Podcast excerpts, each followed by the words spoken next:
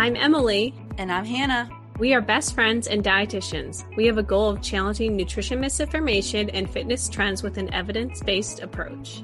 Each episode, we will dish up our thoughts about the latest facts on a popular health related topic. We're the Up-Beet dietitians.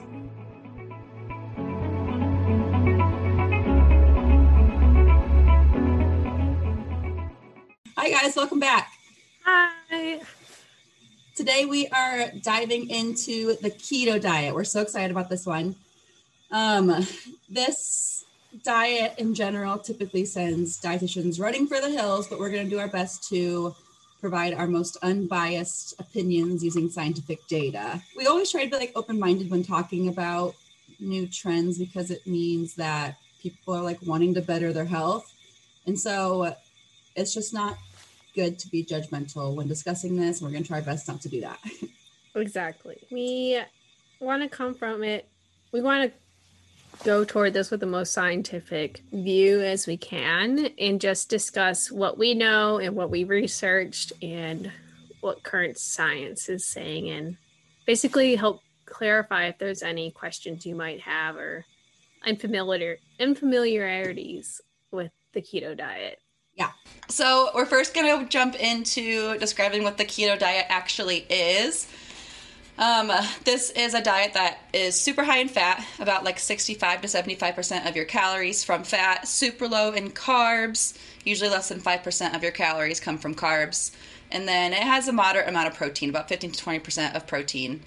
And this is a little bit different from the normal, what's called AMDRs, the acceptable macronutrient distribution ranges. Um, those are much, much higher in carbs, about 45 to 65% carbs. And then similar in protein, actually, about 10 to 35% of protein, and then a lot lower in fat. So the carbs and fat kind of switch. Um, the normal fat distribution is like 20 to 35%. Yeah. And like we said, the biggest takeaway about the difference between the keto diet and your average individual's diet that we recommend is those carbohydrate distributions. And to ac- accommodate for that, the keto diet will include foods that are really high in meat, fish, eggs, cheese, heavy cream, oils, nuts, avocados, seeds, and your low carb green vegetables. And this is to really get that higher fat and protein intake. And then foods that typically ketogenic people tried, or the keto diet will try to avoid or eat less of are grains, rice, beans, potatoes, sweets and desserts, milk, cereal, and fruits. So, the biggest difference between a keto diet and a low carbohydrate diet is a keto diet will aim for about less than 50 grams of carbohydrate per day, which is like one meal for me. Yeah, I was trying to think of like an example. Like that's like maybe that's like I can't think one either. Like a piece of bread is like 15 grams of carbs. So yeah, so like like a sandwich low. and a banana maybe. Yeah, and then where we when we would recommend like a low carb diet for someone based on like most likely a chronic condition, that's actually 50 to 150 grams per day. So as you can see, there's already a huge difference in just a low carbohydrate diet and then what an individual on keto might be consuming. So very drastic extremes there. And yeah. the biggest the biggest um the biggest difference or the biggest I guess reason for why people do the keto diet is because they want to put their body in a state of ketosis and to actually put yourself in ketosis is very challenging. And if you have a cheat day or something, you're not going to actually be in ketosis. It'll take multiple days of being this extreme diet and extreme situation where your body will switch over to using ketones as more so the primary energy source rather than glucose.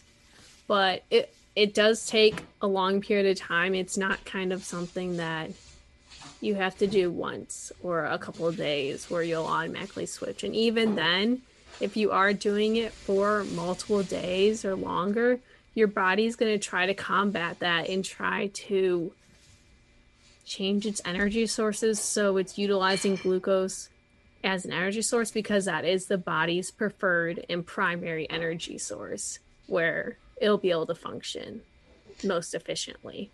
Yeah, that's why like often when you do start this keto diet, you feel like what's called the keto flu, and that often contain or is things like brain fog, fatigue, headaches. And that's because like Emily was saying the body's trying really hard to use carbs for energy, what little there is. And when you're using ketones instead it's kind of like using like a backup plan, I guess. And so that makes the body not quite perform optimally, at least for the first, I don't know how long exactly, I guess, but for a while when you're starting the keto diet. Yeah. So that's why yeah. it's especially challenging to start it and I guess maintain it because of all those. Your body just isn't accepting it. It's not really. I guess that can happen with any extreme change that your body might not like, but your body does prefer glucose and carbohydrates as the primary energy primary energy source and this is just the end result of it. And it's good to know that the keto diet was never even made to be used just like as a regular old diet, especially not for weight loss, which we'll get to in a second. Um, it was actually created for the treatment of epilepsy in children, you know, children who are having seizures. And it's supposed to be monitored very closely by doctors and other healthcare professionals like dietitians to make sure it is being used appropriately and that the patient actually is in ketosis. So just using it as a fad diet, first of all, isn't often done correctly in the first place, and B, it's likely not going to be effective at whatever you're trying to use it for. Yeah.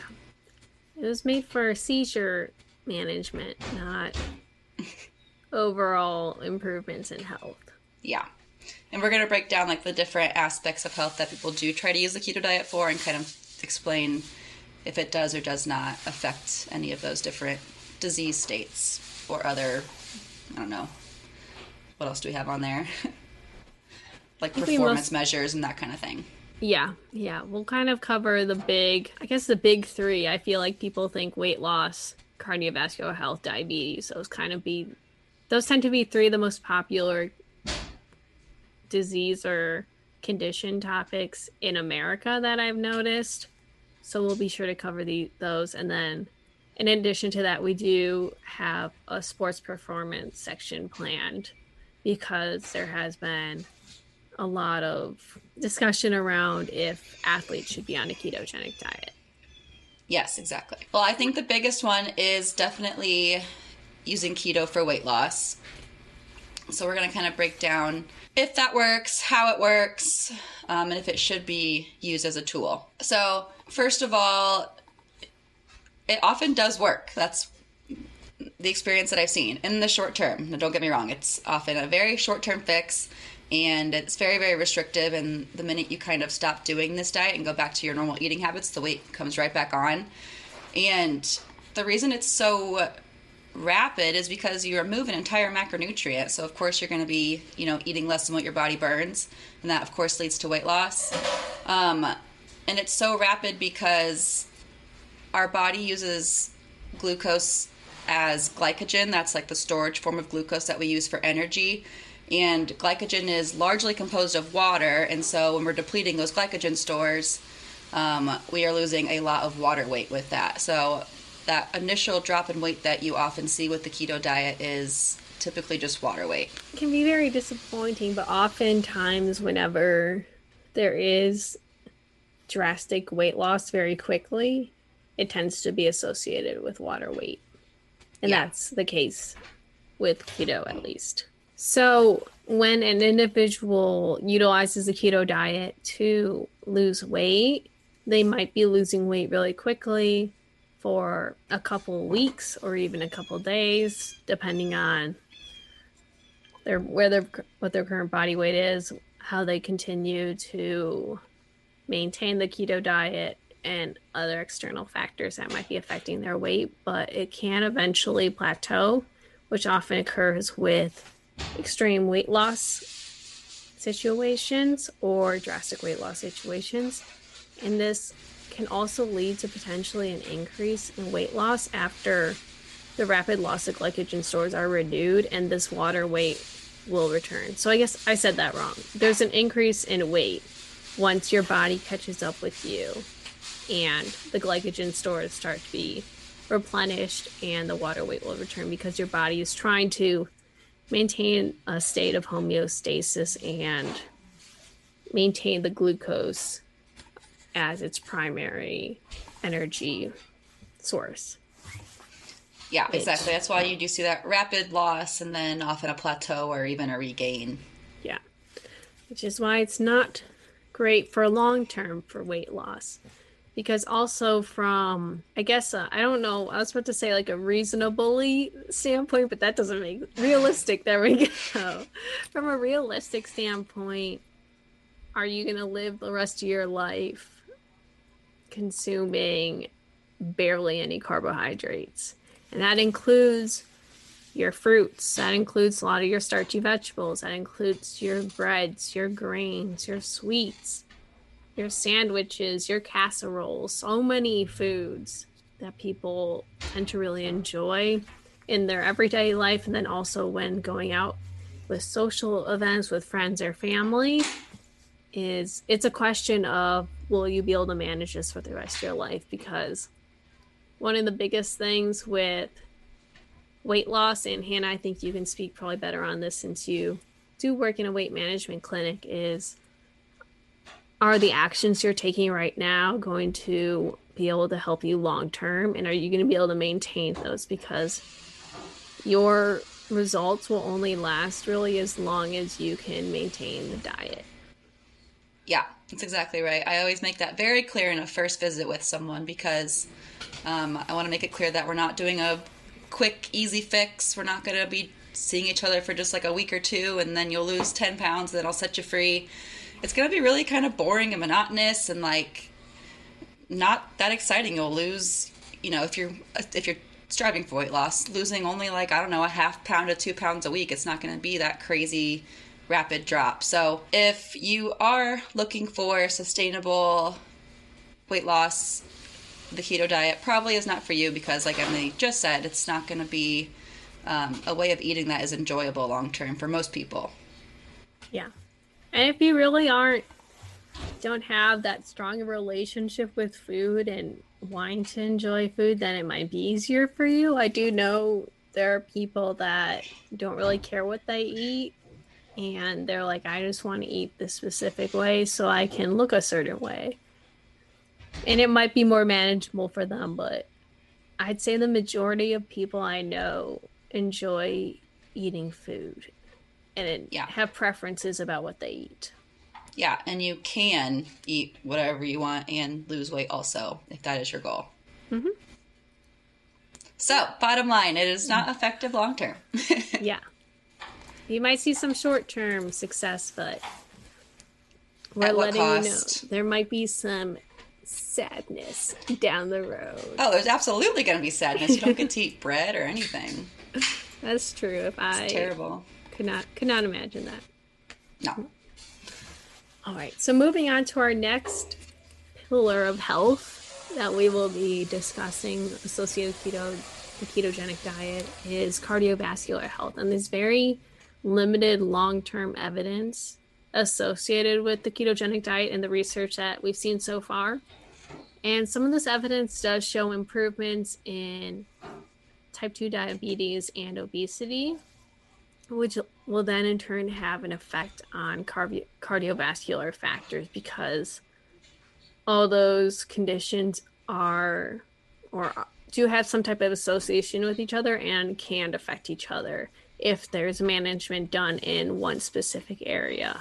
There was also evidence that indicated that, or there was some evidence that indicated that there could be an imp- an increase in your LDL cholesterol and triglycerides. LDL you might know is like the bad cholesterol that you don't want built up because it can lead to plaque buildup, potentially arthro or arteriosclerosis or or arteriosclerosis, and triglycerides is also associated with that.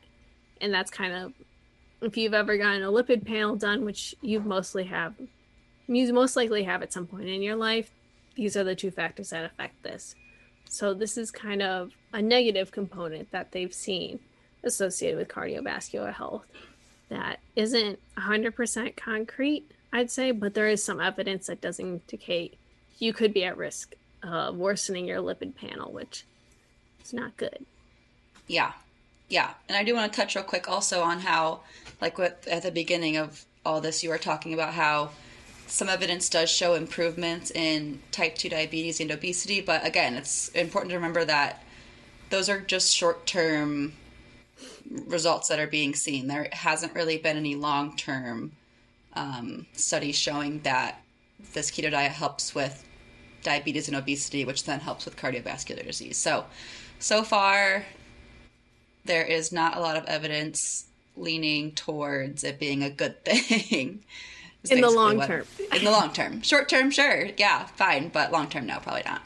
Yeah. So speaking of diabetes, type 2 diabetes, like I was just getting at, the keto diet has been shown in the short term to help with improved blood glucose levels and also A1C. I know where I work, some doctors do tell their patients to follow the keto diet, which is very frustrating because that's a dietitian's job to do. And then they often come to me and my coworkers, my other dietitian coworkers, and they're very confused about why we often don't recommend it. So it is still just not really agreed upon. The effectiveness is not really agreed upon on different providers at this point. It's kind of just certain providers have different thoughts and opinions and uses of the keto diet. But anyway, the sh- the studies are pretty controversial. Some data does show improved um, blood glucose levels, and some don't. It just it's not really definitive at this point. Yeah. Not really a fun answer, but that's science. Yeah. Yeah. And they're still doing more research on it. So in a couple years or so, we'll definitely know more. And that might not be what you want to hear right now. But we're just giving you what we know at this moment. Yeah. Science. Science. So then the next section we are going to talk about is keto diet related to sports performance, which is personally one of my favorite parts because I feel like oftentimes sports performance isn't just the professional or collegiate athlete, it's also your individual self. If you work out often or exercise and you want to change your diet to improve your athletic performance as well as if you have body composition goals and mind, stuff like that. And kind of one of the biggest things we've seen keto talked about is a loss of lean muscle, or I guess people talked about more so loss of fat. That was what they were aiming for with the ketogenic diet.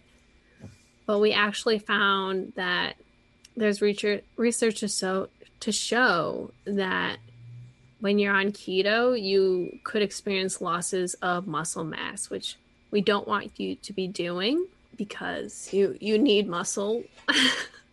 we don't yeah. want you to not have any muscle. Keeps your metabolism up, keeps your bones strong by being able to work them respectfully and efficiently. And this muscle mass is made up primarily of protein, water, and glycogen. So it's difficult to determine if the lean body mass loss is related to the restriction of protein or carbohydrates. When you're working out, your carbo- carbohydrates are not only your primary source while you're living your everyday life, but especially when you're exercising because it relies on your glucose system or your, glucose system. I'm trying to think of the different systems. I know I'm tapping into my inner like HK classes. I know. I know there are like three systems. I think there's an APT, ATP creatinine cycle. It's been a while. Bear with us. When your body is exercising, it will rely on your quick energy glucose stores. And then as over time goes on, this is typically seen with endurance athletes, those that perform for 45 to 16 minutes longer, or at least that period of time. their energy will switch over to their fat stores and their something oxidation cycle. Oh, their aerobic cycle, aerobic energy, aerobic energy, Yeah, yeah. oxidation, fat, beta oxidation. now I'm just saying terms. Um. Anyway. buzzwords, buzzword, buzzwords. But basically, you could lose lean muscle mass, and they're not entirely sure why with keto, but that is something they've seen. And you do not want to lose muscle mass, especially if you work out often. And we kind of, I kind of touched into a little bit, but with endurance performance, there's also conflicting results with this. This will work on in the research that's been shown. It it's assumes that your body is working to enhance muscle fat oxidation to improve endurance performance.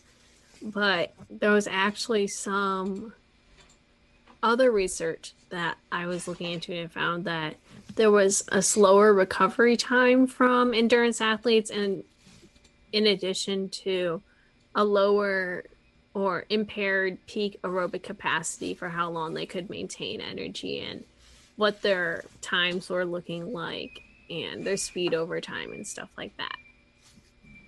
So very conflicting with both lean muscle mass, or at least they're unsure le- the what is causing the lean muscle mass, and then endurance performance. It's very conflicting because your body needs so so much glucose and carbs normally with endurance performance. And the last one is strength performance. This is kind of what you can think about with your weightlifting, different weightlifting competitions, your quick energy, the anaerobic energy, like sprints, stuff like that. And they found that individuals who followed a keto diet had a lower peak power in the Wingate test, which is a measurement test of how efficient someone can utilize a certain amount of energy and power in a certain amount of time. It's normally focusing on that short, shorter term, quick energy. And then they also found that individuals on keto diet have lower average power too. So overall for sports performance, it's not looking very good for the keto diet at the moment. So at the time, we can br- we can bring on a sports dietitian on here in the future as well. But the research shows that keto will not have any significant improvements on your sports performance or athletic performance, and it could potentially be detrimental and negative, negatively affect it. Yeah, carbs are just way too important for like literally all types of exercise, whether it's more aerobic or anaerobic. So keto probably isn't the best bet. Even though we're being unbiased, keto still is not sounding too great. I know. I'm like, I'm not going to use any personal experiences. not that I've gone on keto ever, but Well, we're the- leaving that out. We're Yes. speaking facts. Facts. Hashtag facts. Hashtag science. Well, speaking of us talking about how we're not bashing on the keto diet, the next section section is the negatives of the keto diet. So I'm sure we could find negatives about every diet, though. That's very true. That's very true. I already had mentioned the keto flu, you know, that first initial like brain fog and things that you get when you do start this diet just because of the um your body trying to work super duper hard to function without a nutrient that it's usually functioning with. So, that is the first big negative of the keto diet. Second one is pretty big, and I hear this one a lot as well, and that's constipation. The major thing we're missing out on with the with the keto diet, along with carbs, is fiber, which is a carb. Um, and we're not having those foods like fruits and veggies and beans and whole grains that do have all that fiber in there. So I hear all the time from patients and clients that have done keto that they say how constipated they've been. And it's pretty hard to get back from that too, is what they always tell me, which is no fun. I also love when I talk about patients and clients' poops and then eat lunch 10 minutes later. It's always a good day at Just work. dietitian things. yeah. Don't ever be afraid to talk about your poop with me because I literally won't even be phased by it. Yeah. Yeah. It's kind of a norm Yeah. Another negative of keto, the keto diet that we found is protein is very limited related to this method in the body called gluconeogenesis, which is the production of glucose from, or it's a production of new glucose from non carbohydrate sources. And this is when the body will use protein if there isn't if there's insufficient carbs, which will lead to a loss of muscle mass and can affect your metabolism because when your body is experiencing macronutrient metabolism, the first priority is utilizing glucose as an energy store. And it'll go through like glycolysis, Krebs cycle, and electron transport chain, all that fun stuff to produce ATP. But if there isn't enough glucose, then it's going to start turning to those other macronutrients, and protein's one of them. And we need protein already for so many other different factors, such as like tissue synthesis, your normal metabolism. Um, I'm blanking on like everything else, but protein is very important. I know we've talked about this on a, in a previous episode, but by taking away protein and utilizing it for a system or a function that it doesn't normally do, we are depriving it of its primary functions, and that's what can lead primarily to muscle loss, mus- loss of muscle mass is the biggest Yeah. one. Yeah, so people think of the keto diet as being just low in carbs, but it also has to be just like moderate protein. Because if protein is too high, then the body won't get into ketosis because it's using protein instead of fat through gluconeogenesis. Ketosis is literally like the last resort. A body does not want to be using ketones for energy. So this is just truly not optimal for the body, but that is why protein also has to be kind of limited. And it really is just fat is kind of the main source of energy Yeah. that you're eating. It's hard to achieve.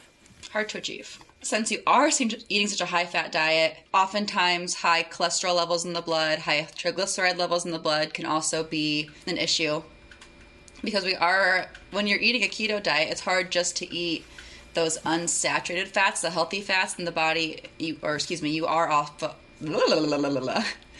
you are also often eating a lot of saturated fats. So, like our butter.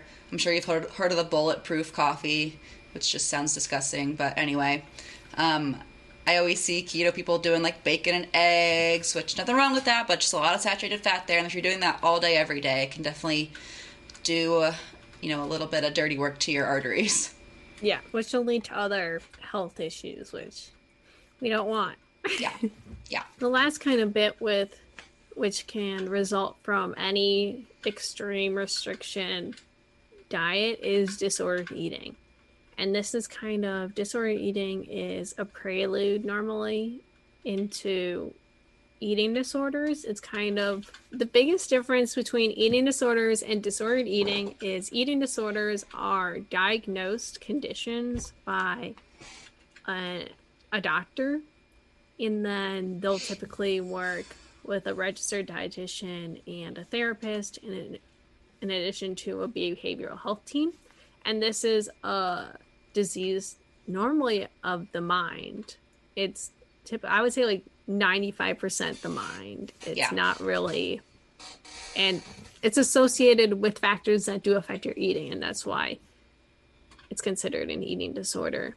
But disordered eating are habits that aren't diagnosed but they can be risk factors leading to eating disorders and they're very common unfortunately especially because of how normalized dieting is. But by restricting your body so much with a keto diet it can lead you into obsessing over your health obsessing over what you're eating restricting yourself unnecessarily thinking that or even like taking your emotions out on food stuff like that and that's a really big risk especially with these really restrictive diets because we don't want you to develop disordered eating because it can be very it has the potential to be very damaging to your health, and we don't want those affecting your mental health as well. So, the verdict, kind of the bottom line about the keto diet. Um, if it's sustainable for you, might be a fine tool for you to use, a fine diet for you to follow. But for most people, it's important to remember that all foods can and should be enjoyed in moderation. Carbs themselves do not cause obesity or diabetes or any other um, chronic condition. And the best diet for you is one that you can stick to long term, that you enjoy, and one that meets your body's unique needs. There is a lot that goes into your general health, and food is not the only thing. And taking Yeah. an entire macronutrient normally won't fix those problems you're seeking to fix. Yeah, it will just make you sad because carbs are good and delicious. We love carbs. Yeah. Oh, I should wear my carb shirt today. Man. No, Dang dang. it. Gotta re record. No. you can And cut. You can wait for another one. We'll have another one. It has yeah, carbs. I'm sure we'll discuss carbs more than once. Yeah. Yes. Okay, should we get to the bonus question? Yeah.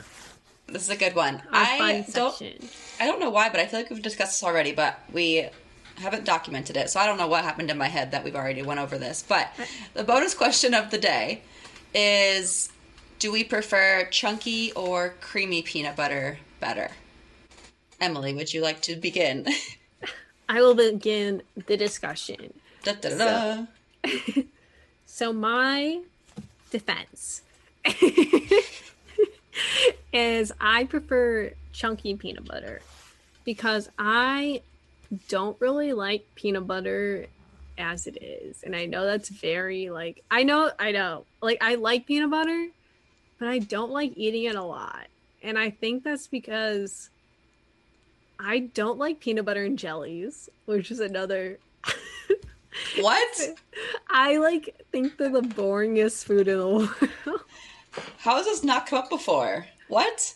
I don't I don't know. I never ate like as a child I didn't like peanut butter and jelly. I ate sandwiches with like deli meat or mustard and stuff like that. I didn't like PB and J's. My mind is blown. If you would have told me this when I first met you, I don't know that we would be here today, Uh, still talking.